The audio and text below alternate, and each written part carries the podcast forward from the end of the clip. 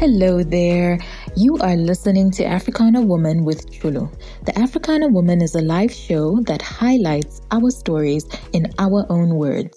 We believe that to attract the lives that we truly desire, we must smash the culture of silence around the things that hold us back or keep us stuck. In our tribe, rest assured, you are not alone. The Africana Woman is for you, it is by you, and it is about you, girl, no matter where you are in the world. So, the Africana Woman, back again for part 2, is Miss Annie Mbako. Like I said, this is part 2 of a conversation we started last week, and the topic is Brit-ish, ish in brackets, British Africans. Newcomers to the game. Now, let me just remind you a little bit about who Annie is. And if you have not listened to part 1 of this conversation, make sure you go back. Just stop it right now, go back and listen to it, and come right back, okay? So, this is who Annie is. Annie specializes in diversity, equity, and inclusion, with a particular interest in technology. She has a passion for embedding real diversity in organizations, fueled by a background in multicultural communities across 2 continents. Her current mission is to work with businesses to embed long-term and inclusive processes and operating models.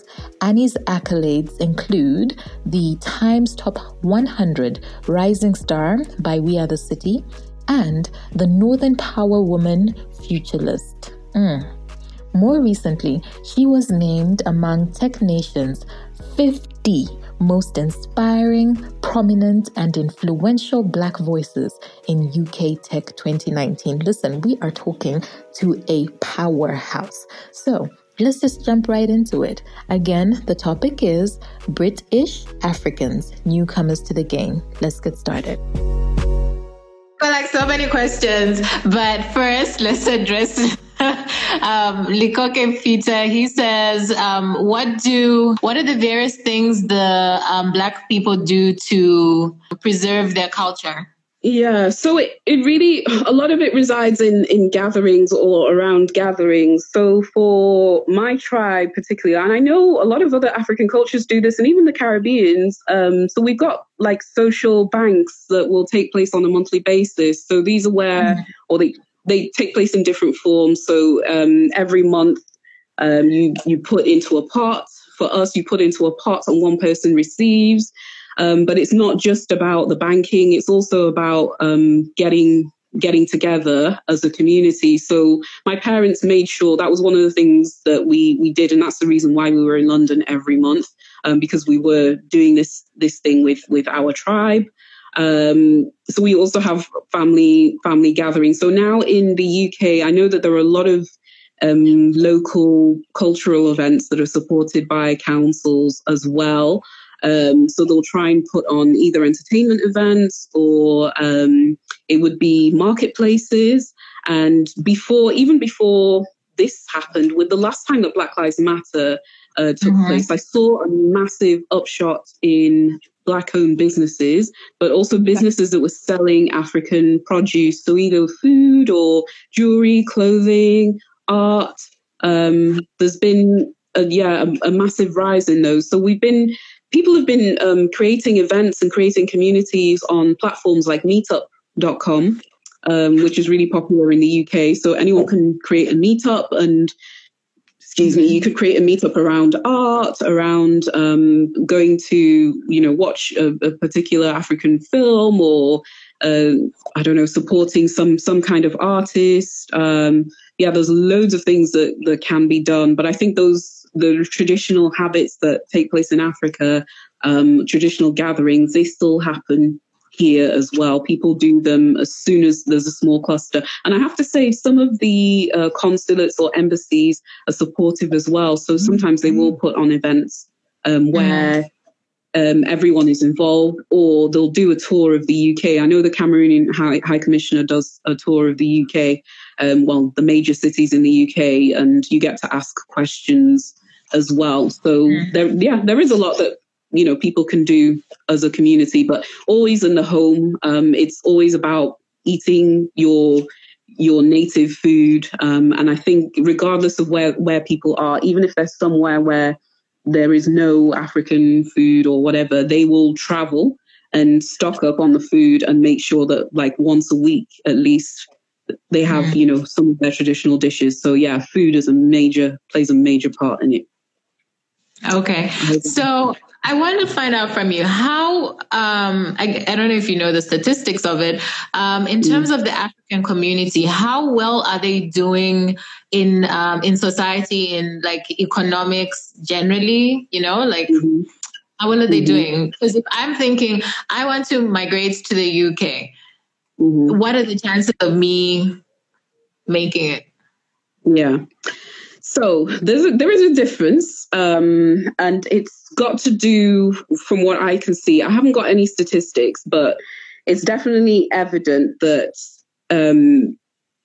so people maybe like me whose parents brought them here, there's quite a few of them who are doing very well, as in they are at senior management level. You've got some members of parliament even. They're people who are controlling things. So it's not like it was back in the day. Every time we have an election, even I'm surprised at the number of it, particularly Nigerian and Ghanaian members of parliament that we have, all Nigerian origin, just by their name. There are quite a few. But if you are coming into the UK, because of the way that visas and things are right now, as an adult, it will take quite a while. I'm not sure if, I think before when my parents came, it was easier the route to getting a British passport was much easier. Right now, what the UK government have done, obviously because they don't want that much immigration to be uncontrolled, what they have done over the years is they've made applications, renewals of visas and all that kind of stuff more expensive. It does take longer to get British citizenship in some circumstances, even if you come, you know, as a doctor, pharmacist. I would say it's going to be a bit more difficult for you to climb up the ladder.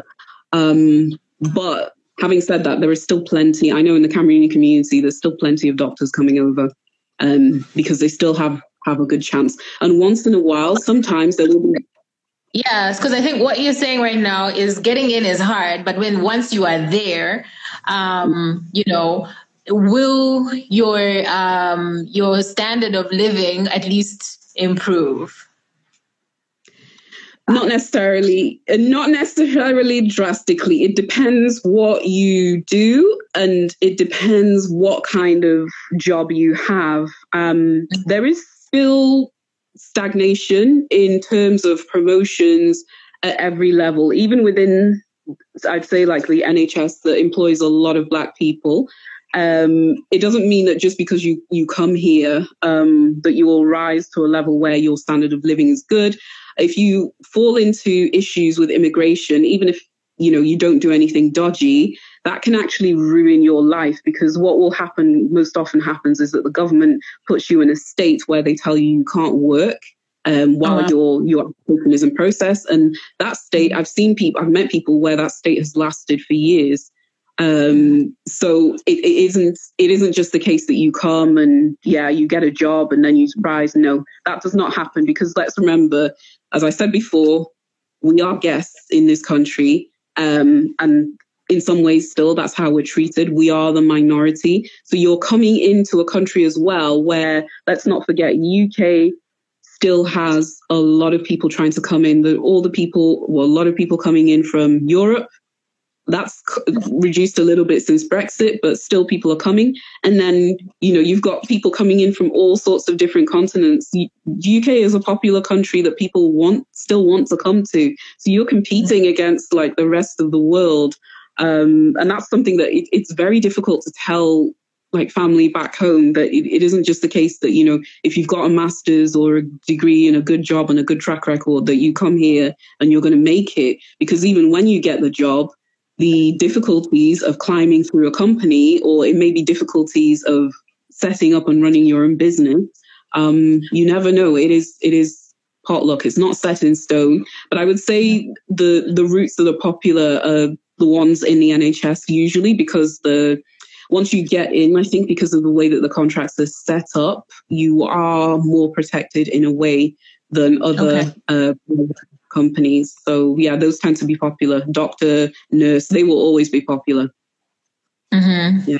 So, when I think of a community, like let's say the Indian community, it's so, when they come to the UK, they're very connected, but then they're also from the same country. And then I don't want people to think that, Africa is like one country, which it isn't. You've got all these different countries.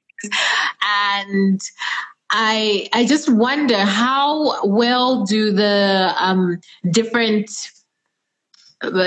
people from the different African countries mix, socialize, collaborate. How is that? How is the interaction? So when I was growing up, I guess maybe you could say we were sort of isolated. We mainly just interacted with Cameroonians, maybe a few Nigerians if they happened to pass through Manchester or people that were connected in London. I don't think the older generation, unless they physically live near each other, I don't think the communities were or are that well connected. These days, I think it's getting better because people are starting to realize that we may have our differences, but at the same time, most of society just looked at us one way. And if we're going to succeed, we need to work together. So there was, I hope there isn't so much, but there was, when I came, a bit of a divide, particularly between Africans and Caribbeans. I'm hoping that's, as far as I'm seeing, it is eroding somewhat. So we're still respectful of each other's cultures, still aware, but particularly as people start, having children here, or they come here when they're younger. By the time you grow up, you know that we are in the same bucket in some ways. So we have to manage together. But I don't think the older generation work together that well at all, I have to say. I think some people have tried and they've been successful in pockets, but overall across the UK, across different African communities or African countries, I'm not sure. And I don't know, it may be because it may be happening a lot easier now also because of social media and the more information that we've got coming across, and younger people are a bit more open. And even I would say a lot of the people that come now, as adults as well, they are a bit more open to mixing and probably realize a lot quicker that we need to start doing things together. But it has been a process. And there was also, because the Caribbeans came and settled and they had a foothold here before us, that also caused a bit of tension because we tended to come, because of work or university, and we tended to end up in higher skilled jobs than them. And they, they were here, they got trampled on, to be fair. They came when they came in the 40s and 50s. They really got, just reduced to nothing. And they came with their degrees as well. But the world UK was a very, very different place. They had far less chances than Africans did. And that's why the tension started as well. But yeah, we're hopefully seeing a bit more of, leveling out and trying to, understand each other, because they paved the way for Africa. I mean, I know a lot of Africans don't know this or they don't think about it, but they paved the way for us. They paved the way for every other Black person that came in this country, really. It was a massive sacrifice. So we need to be cognizant of that. But yeah, the older generation, I think, especially for a lot of Africans who, like my parents, some of them, their aim is to go back and retire back home. They really never considered this home. They just came to give us a better life. And, once they're done with that, we just go back and retire in the sunshine. They're not interested in anything else. So maybe that's why they didn't bother mixing so much. I'm not sure. So Okay. So do you think, because I know, like, you know, when different communities go to different countries, whatever they are doing is to usually the profits and whatever monies they are making goes back to their home countries, you know? Now, mm-hmm. do you see that in the African community, or what is their main focus? And I'm not saying that, oh, we want them, we have to force them to move back to the continent or whatever, but I'm just thinking around, is there any drive or move to reinvest in the continent and just reconnect and make sure that,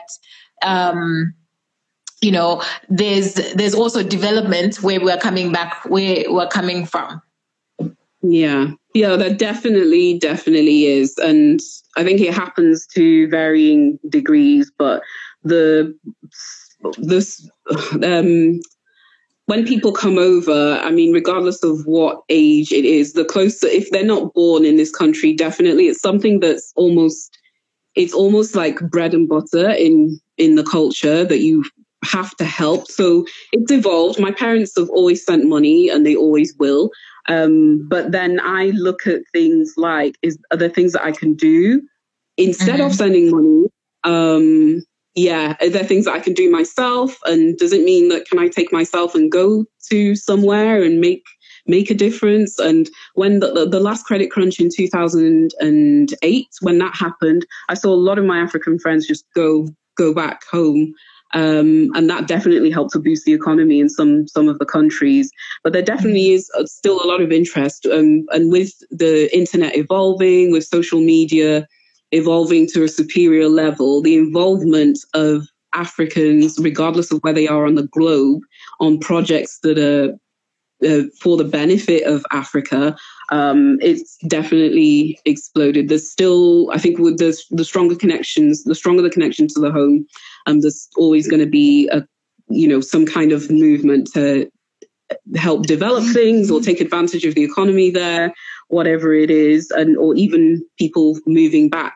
That's always going to happen. What I'm seeing the evolution of as well is that there are still actually some people who, for them, because they were very, very wealthy back at home, they tend not to do that.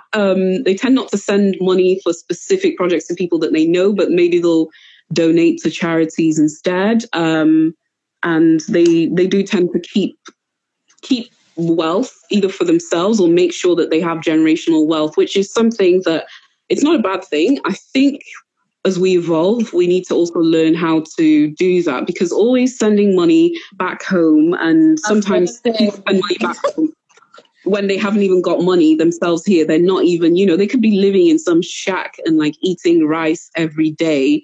But when people see them on social media or they see them back home, they think that, oh, you're rich. It's a big problem, actually.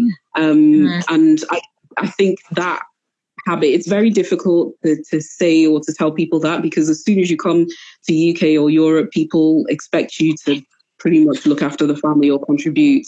I think we need to start being realistic, because that is not helpful, and we need to work together as a community better here as well to support the people who are coming over so that they can get to a comfortable level a lot quicker. I think that can happen, and that's what I see the Asians doing, the Chinese do it, Jewish people do it as well.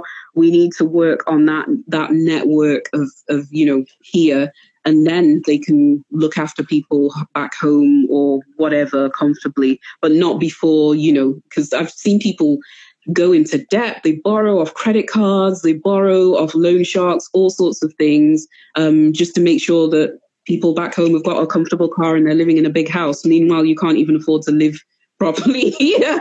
It's really, I've seen that. It's shocking. So it's so common.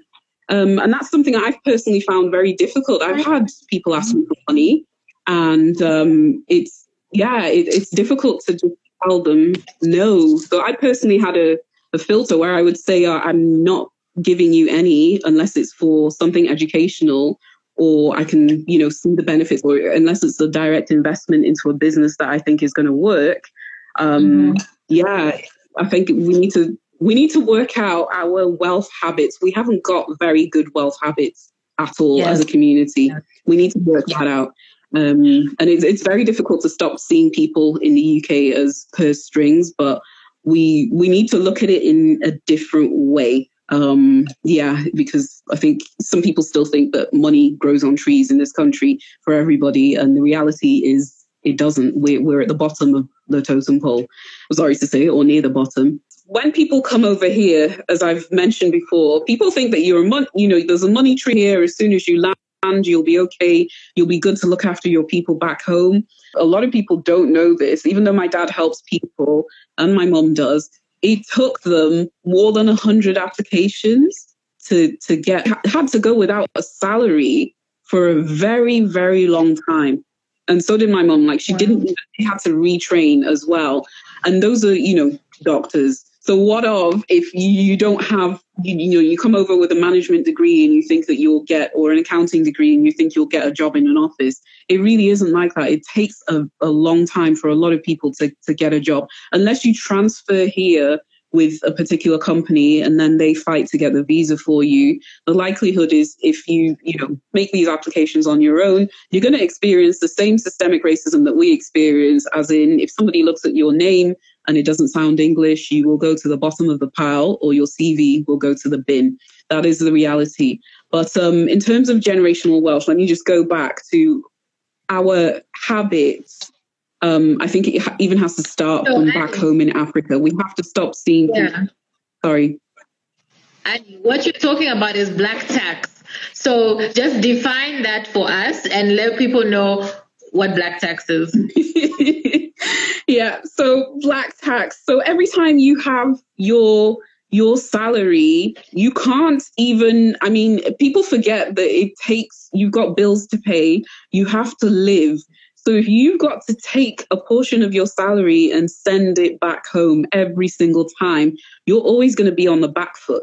Reality is you're probably going to end up with zero in your bank account, and you'll constantly be borrowing from either people or a bank or something. It's going to be difficult. So people end up working 2 or 3 jobs just to make sure that they've got something in their bank account at the end of the month. And doing those 2 or 3 jobs, while you can physically do them, it's a tax on your mental health, really. And also, you just get tired. You can't, there's only certain hours realistically that you should be working every week, sustained.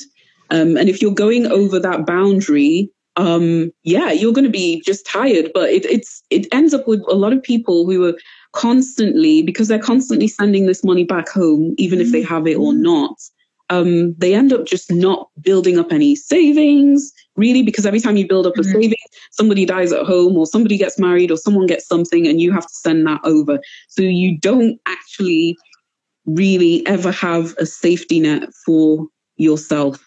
And that's really, really dangerous. And we have to get into a habit or some point of really building safety nets for ourselves. But that also comes from within our community. We need to be like the Asians and the Jews and the Chinese, where we can, either borrow from ourselves or find a way of the community supporting you somehow or instilling those habits in. And I've actually partnered up with a wealth manager recently who he's really, really keen on teaching these wealth habits to the Black population and making sure that we get to that stage of generational wealth, because there's a lot of things that we do and we take it as a habit and tradition that white people don't do, and quite frankly they have more money in their pockets because they don't do those habits. And there's going to be a challenge, but I think at some point a lot of Brits who were born here, Black British who were born here, are starting to not do some of those habits. And I think it's going to be controversial, but I think some of those habits have to be done. We do have to be a little bit more selfish. And even when we're thinking of, oh, and I help the family, you do need to start thinking of, okay, who's your nuclear family? Because maybe those are the only people that you can help, not your cousin twice removed, etc., etc., etc. Some random family that you've never spoken to. You shouldn't be helping those kind of people, and those are the kind of difficult things that we're going to have to start doing, I'm afraid. And people back home as well. Some people, I would say, like even in Cameroon, they've actually got opportunities, but they don't look at them as opportunities because they look at people here like walking bank accounts. and they don't take advantage of those opportunities at all. Yeah. Yes. Walking 8 a.m. We really, and we need to stop looking at people like that, because sometimes actually, you know, your people at home, they've got an advantage, and you can call someone up and link them with something, and then they can start something for themselves. And there are people who do it. I've got a cousin who does, you know, I've sponsored him through some IT certificates years ago. They didn't cost me anything at all. But he managed to rebuild my grandfather's house. He's managed to send, you know, his siblings abroad, all because he had that IT certification. It didn't cost me much, but I was very particular that I'm not going to give you this money so that you can buy jeans and trainers. It's going to be for your education to better yourself. And then he sorted himself out from there. And this is from Cameroon, where we, you know, we were number one in the world for corruption, like several times in a row. We're always in the top 10 in the world for corruption. So if that can happen in a small town, it's not even the capital city, it's in a small town in Cameroon. If something like that can happen, imagine, you know, what other people with more resources can do. We need to start doing things like that and placing boundaries, I think, as Roz has mentioned in the chat, because if we don't, we're going to explode. But I can see the newer generation of British Africans, they are actually placing boundaries. And it'll be interesting to see how that changes, if that changes, because obviously there are still new people coming in to the system who may not be following that route. But I have to say, the ones who are putting boundaries, those are the MPs and the, you know, the senior managers and things. You cannot get to that level if you keep giving to every, you know, every cousin, every auntie or whatever. You will not get to that level. So people have to make a choice. And I know it's difficult for some people. My dad would actually be maybe having a go at me and giving me a lecture for saying things like this. He was one of those people who's, you know, generous to the hill, but I'm not, and cannot be, and it doesn't matter. Even if my salary is double what his was when he was full-time working, I will never be that generous, because I know that a lot of the money that he's given away has gone to people just enjoying their lives, and they've got nothing to show for it. And I didn't come here to suffer, quite frankly. That's my last issue. Hey sis, thank you for listening to Africana Woman with Chulu. This show is only possible because of your participation. These are your stories in your own words. There are actually two ways that you can be featured in the Africana Woman Network. You can either be a guest blogger on the Africana Woman blog or a guest speaker on the Africana Woman podcast. If any of these interest you, please contact me on africanawoman@gmail.com to learn more about the procedures to be approved. Now, back to the show. What are good wealth-building habits? Could you go through those? Oh, right. Well, I'm not a wealth manager, disclaimer out there. But this has got to be investing when you do have, you know, something, rather than saving. I think investing, we need to get into the habit of doing that, because we always, and I don't know who brought this thing out. A lot of people, you know, think that saving is good. Saving is great, but you need to invest. You need to make that money grow, because when it sits in a bank account, it does nothing for you, especially in this country when, you know, inflation is going up and down all over the place, and they're doing crazy things like Brexit. Actually having your money sat in your bank account, it does nothing for you. So you should put it into, and banks have this service where they can put it into specific accounts where it's invested in stocks and shares, or you can invest in another thing that can be done. I'm trying to encourage more people to do this in Manchester. Invest in a business that's been going for a while. There are quite a few people with like tangible businesses or online businesses, and they just need a bit of a boost. You know, this first of all, Annie, the saving culture is just non-existent. Mm-hmm. So first you have to save something to invest, mm-hmm. and then to save. And then when you got a little, you got something, then invest, let your money work for you. Yeah. You tell your money what to do. Yeah. And then, don't just let it be sitting. Yeah. I'm not really into, I think like what you're talking about, we call it, chilimba, mm-hmm. or, banking, one of the two. And, you know, where people are not using it to, you know, when it's their turn to get the money, it's usually just for things that are not going to multiply their situation or their funds or whatever. Yeah. And, you know, they'll be like, oh, let me go and buy, I don't know, let me go buy a fridge, let me go buy some sort of depreciating asset. And I'm just like... Yeah, and that's exactly, you've put onto a point, actually, because everyone can understand, or they should understand, what depreciating assets are or appreciating assets. And, you know, I know for a lot of people, it's like, I guess, cooling their heart or soothing their heart. If they've worked really hard, they want to go and buy a flashy car, and they want to go and buy all these things. But the question you need to ask yourself is, does it depreciate in value? Can it appreciate in value? Can whatever you're buying, can it make money for you?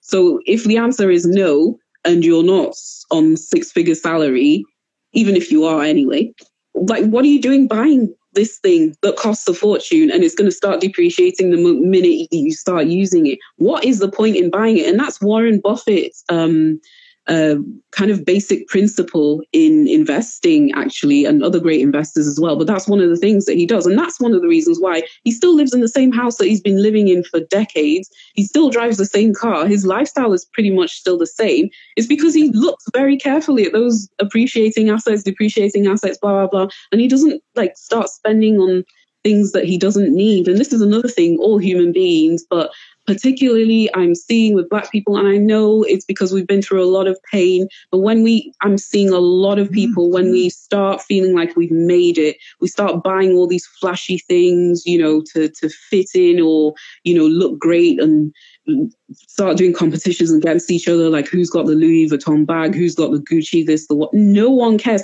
That is not, you know what, in my whole life of, and it's been maybe 2 decades of hanging around with mostly white people, I see a lot of white people that earn a lot of money. You will not find them buying Moët and Chandon. You will not see a designer belt in their wardrobes. And I'm talking about, these are senior managers. You won't see a drop from them.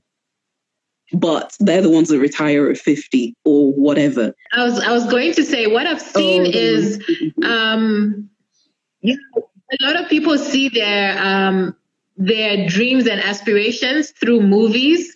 So in the movies, they're saying, oh, wow, okay, to be rich, the definition to be rich is to have all these flashy things, you know, and that's not, doesn't necessarily translate in real life. So, you know, we're getting all these notions from Hollywood and whatnot of what it means to be rich. Yeah. And that's the downfall of many people's finances. Yeah. And also we're forgetting as well that some of these people, when they're rich, the reason why they could buy all of these things, you know, maybe at a younger age, is because their family already has wealth, and it's not going to hurt them, you know, to buy. If you have to keep sending money back home, even if it's a little bit, or you know that, I don't know, with your parents retiring, you're going to have to look after them. You cannot be going and flossing and buying flashy items like everyone else as well, even if you earn the same money, because you need to remember that we're starting on the back foot, and we have, you know, whether it's black tax or responsibilities that culturally other people wouldn't have, we've got those. And another point, actually, let me just say before I forget, is things like life insurance or insurance in general. I say this every time someone dies in the family, and thankfully my dad has got the message and sorted out his own funeral, but things like that, we're in the Western world now. It can cost tens of thousands of pounds just from the UK to send a dead body home. I didn't know that. I mean, someone asked someone in America before last year, I think it was like $15,000 because someone died in Hawaii. $15,000 it would cost to send the body back to Cameroon. And when it's sending the body, because when you get to Africa, it costs a plot to actually bury the person. Like literally the amount of money I would spend to buy land and develop and whatever, that's how much it would be to bury someone in Africa. And then you don't have insurance. Yeah. we're really not thinking about our family. If we don't get things like life insurance, make sure that they don't spend tens and thousands of pounds, you know, when they bury us. We need to, that's one habit I think that can start right today. It doesn't need any education. Life insurance starts from as little as £5 a month in the UK. I know that for a fact. And you can even arrange the details and all, everything about your funeral so that, you know, people don't, because the thing that really irritates me here, and I know it's controversial, but when people die here and I start seeing people asking for contributions to this and that, and I'm like, you've been here for more than 20 years. I'm sorry, like, what is your excuse? So you now expect me to dip into my pockets when maybe I don't have, or I don't have enough to do what? So you can fly someone all the way back home to bury them. Why can you not bury them in the UK? Nah, that's one thing that really, really irritates me that I will not budge on. And I say this every time someone dies in my family, I sing the song of life insurance. And I tell them, my dad has got it sorted out. If my dad can sort it out, and it's not expensive, what he did, he just paid like one lump and it's gone. You know, even if it's that you can only pay £5 a month or whatever, do it. There is zero excuse for living in Western society and not having insurances like that. And I think it's also, yeah, Muma said weddings as well. Oh gosh, don't get me started. Yeah. They are similar. I mean, I didn't really how expensive or how much money people were spending on weddings until within the last few years, but it is something where I'm actually seeing a few people just say, no, I'm not doing it, because you can buy, or you can put a deposit down for a house with the amount that you spend for a wedding. And if I compare, you know, if it's, I don't know, a property that you can rent out versus a wedding that's one day, it'll be a lovely day, but then it's one day and it's gone. Yeah, for me personally, there's no comparison, but, or, you know, even just instilling the habits of, if you're going to have something like a wedding, just try and save for it. How do you save? And even just the concept of, okay, the wedding costs this much, but you really, the thing that shocked me about African weddings in the UK, and well, Black African weddings in the UK and white weddings, is the difference in costs. How much? It's crazy. Like, for white people, there's a lot of things that they just leave. You know, not everything has to be perfect. Not everything has to be flashy. You know, look at Meghan and Harry, for example. Their wedding, it was, well, it may have cost a lot, but it could have cost a lot more. They omitted a lot of things in that wedding just to make it kind of economical and make sense for them. But I don't know why in the Black community, we can't really do that. We have to be, you know, have to have the bougiest wedding. It has to show in whatever magazine, you know, we always have to have the big show off. Must it always be like that? Yeah. And, you know, if you know that that's the kind of wedding you want, fine, fair enough. But then you have to build in those habits of, you know, start investing then if you're 19, or I don't know, start investing from your pocket money, which is possible. You don't need loads and loads of money to invest in anything these days. Start from there if you want a big wedding, because by the time that you reach, I don't know, for most people, it's like between their mid-20s and early 30s. That's when a lot of people get married. Then you'll have enough money. But if you know that, you know, you want to do it from that, just start then. So instead of, I don't know, maybe going out drinking or, right, I don't know, going on a holiday, how about, yeah, just put some of that money aside for your future wedding. And that's fine. If it takes like 5 years, because that's a good time to put an investment through, get some interest off of it. Yeah, definitely be doing that. But yeah, those are the kind of habits we need to just double stop and think, does every single thing in what I do, does it have to be bougie? And the answer is no. Does it have to be bougie? Yeah. All right, we have to wrap up. Guys, we can go on forever. You and me, you know, we can talk forever. So this is my final question. What do you, well, maybe second last, how do you see the African community moving forward in Britain? Like, what do you think needs to happen? What would you like to see? I don't know, I would love, and I am seeing a lot more unity, because we know that we have to move as one.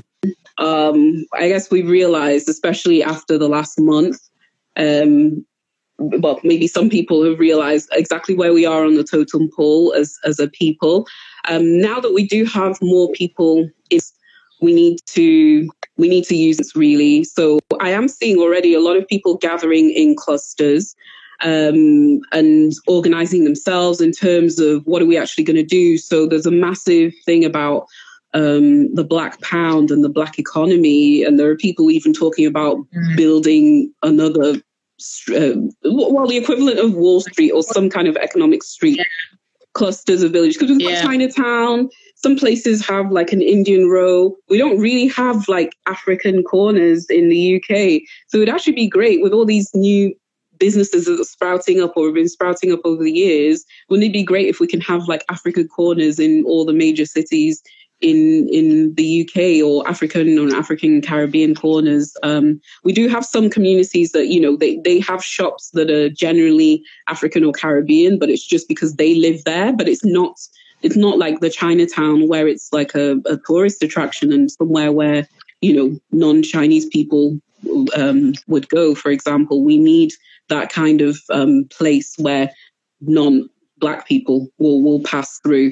But I am seeing a lot more unity. There are obviously people who are taking advantage of the situation because there's loads of money flying around now in the name of trying to rebalance things. So people are taking advantage, but it should be, I think in the end, as annoying as, you know, the advantage takers are, in the end, it will be beneficial for the whole community. And I just love to see, particularly for people that come from outside the UK, a lot more support from within the Black community when you come, a lot more support and confidence for them. And that's one of the things that I'm trying to do in the tech industry, and to some extent still in business, is to make pathways for younger people, you know, for as far as we can go and make a difference, because we've got some people have some kind of influence in the system, or we can build or rebuild a different system. So yeah, I don't want teenagers by the time they get to adulthood to feel or experience some of the same things that I did, you know, when I was that age. And that's something little that I can do, and maybe within the tech industry I can certainly influence that. But I want to see everyone working in their own corner, doing their thing to help the movement, and not trying to like take over, because not all of us can be, you know, the Obamas or MPs or whoever. We can't all do that, but we can definitely do something in our little corners. Yeah, and I definitely don't want to be having conversations like this again, like, or I hope it will change. Yeah. Yeah. All right, Annie. Thank you so much. I love you. You know I love you. Thank you. Thank you so much, everyone. Take care. Oof. She just brought it home. Oh my goodness. I hope you enjoyed this conversation with Annie. Okay, there is so much that I got from this conversation, but I think my top three and it was very hard to pick them, were Black tax is a tax on your mental and physical health. Just, you know, trying to keep up with sending money back home, but then, you know, things are not so great in your situation. It's hard, guys. Number 2, good generational wealth building habits includes investing your money. Don't let it just sit and say, oh, I'm saving it. No. Invest it. Let it start working for you. Number 3, stop comparing yourself with families that have actual real wealth, trying to buy what they are buying. Listen, we are starting on a back foot, so spend your money wisely. I'll say it again. Comparison is a killer. Just don't do it. Okay, I really hope you enjoyed this episode, and I cannot wait to hear your feedback. So send us comments, send us reviews. Okay, so if you enjoyed this episode, please subscribe on iTunes, Google Play, Stitcher, Pandora, Amazon, wherever you get your podcasts. You know, just click that subscribe button and you will be helping us so much if you first subscribed, gave us a 5-star rating, and then reviewed the podcast. We would love to hear what you thought about this episode. I can't wait. I also love to connect with you on social media, so find me at Chulu by Design, or come on over to the Africana Woman Facebook group and we can dive deeper into this topic. So, see you next week for the next episode. It's going to be completely new. And always remember, my hope is that you love yourself, flaws and all, and attract the life that you desire. This has been a production of Ulendo Creative Media. You can find out more about their services on www.ulendocreative.com.